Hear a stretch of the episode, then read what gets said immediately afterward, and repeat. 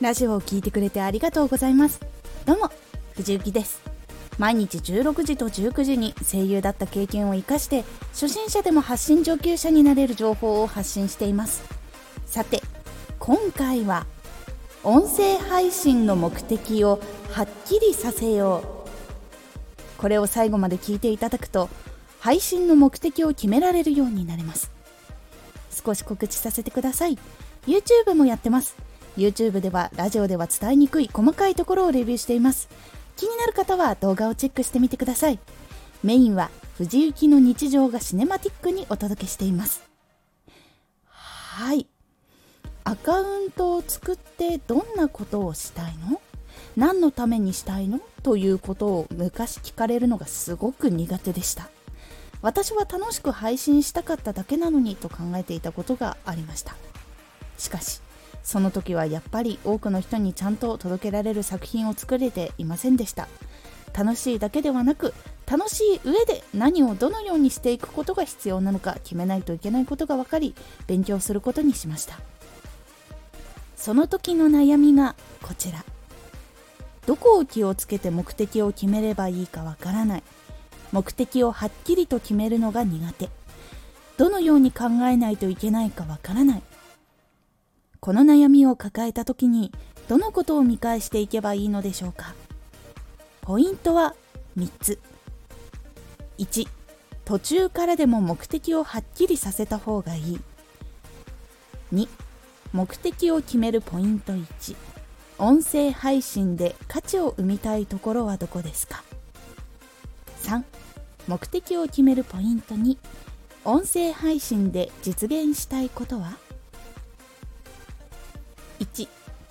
途中からでも目的をはっきりさせた方がいい。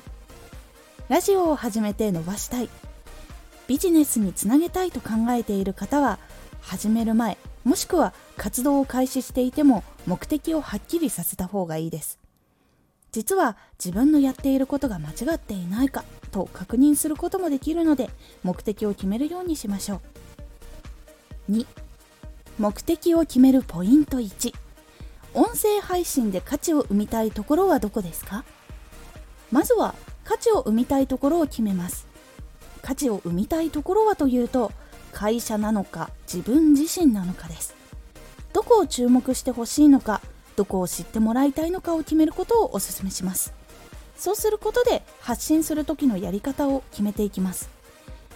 会社に注目してほしい場合は個人よりも会社のことを押し出す必要があります。自分自身の場合は自分自身の発信したことを楽しんでもらえるように工夫をしていかなくてはならないからです。今発信している人は自分はどこに届けたいのか見直してみて自分のやっていることはどこに注目が向きやすいかを確認して方向性が大丈夫なのか確認してみましょう。これからの人はラジオを作る時にどこを注目してもらうようにしたいと決めるようにしましょう。3目的を決めるポイント2音声配信で実現したいことは？ここでは次に実現したいことを決めます。商品を知ってほしい。会社がどんなサービスをしているのか知ってほしい。自分がどんな活動をしている人なのか知ってほしい。商品を買ってほしい。一緒に仕事をする人を見つけたい。見込み客を見つけたい。お客さんとの距離を縮めたい。などです。実現したいことをはっきりと決めることでどのような内容を作っていかないといけないかが決まりあとはそのために計画を立てていくだけになります。発信を始めている人で実現したいことのためにしていることは現実したいことに近づいているのか確認するとこのまま続けていけばいいのかまた工夫が必要なのかがわかるので確認がおすすめです。商品を発売する日が決まっていたらその期間までに何をするかを計画したりするのも大事です。これから始める人は実現のためにどんなラジオを届けていくようにしようか計画を立てるのをおすすめします。いかがだったでしょうか？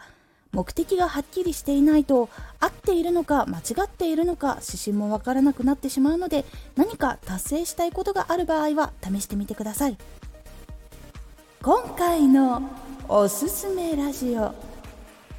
ラジオ活動でも大事な頭の休息。体が休めていても頭が休めていないと質など作業に支障が出たりするので頭の休息も大事というお話です。このラジオでは毎日16時と19時に声優だった経験を生かして初心者でも発信上級者になれる情報を発信していますのでフォローしてお待ちください。次回のラジオはモチベーションを維持する方法です。こちらは下がりやすいモチベーションをどうしたら維持できるかおすすめポイントをお伝えという感じになっておりますのでお楽しみに。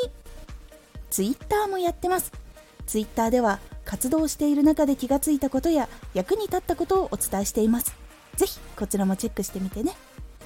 私も目的がはっきりしなかった時は本当に向かっている方向が分からず何を達成すればいいのか分からないので何を調べなきゃいけないのかが分かりませんでした。なので目的がはっきりしてからどうしていかないといけないのか調べて取り組むようになりました。今回の感想もお待ちしています。では。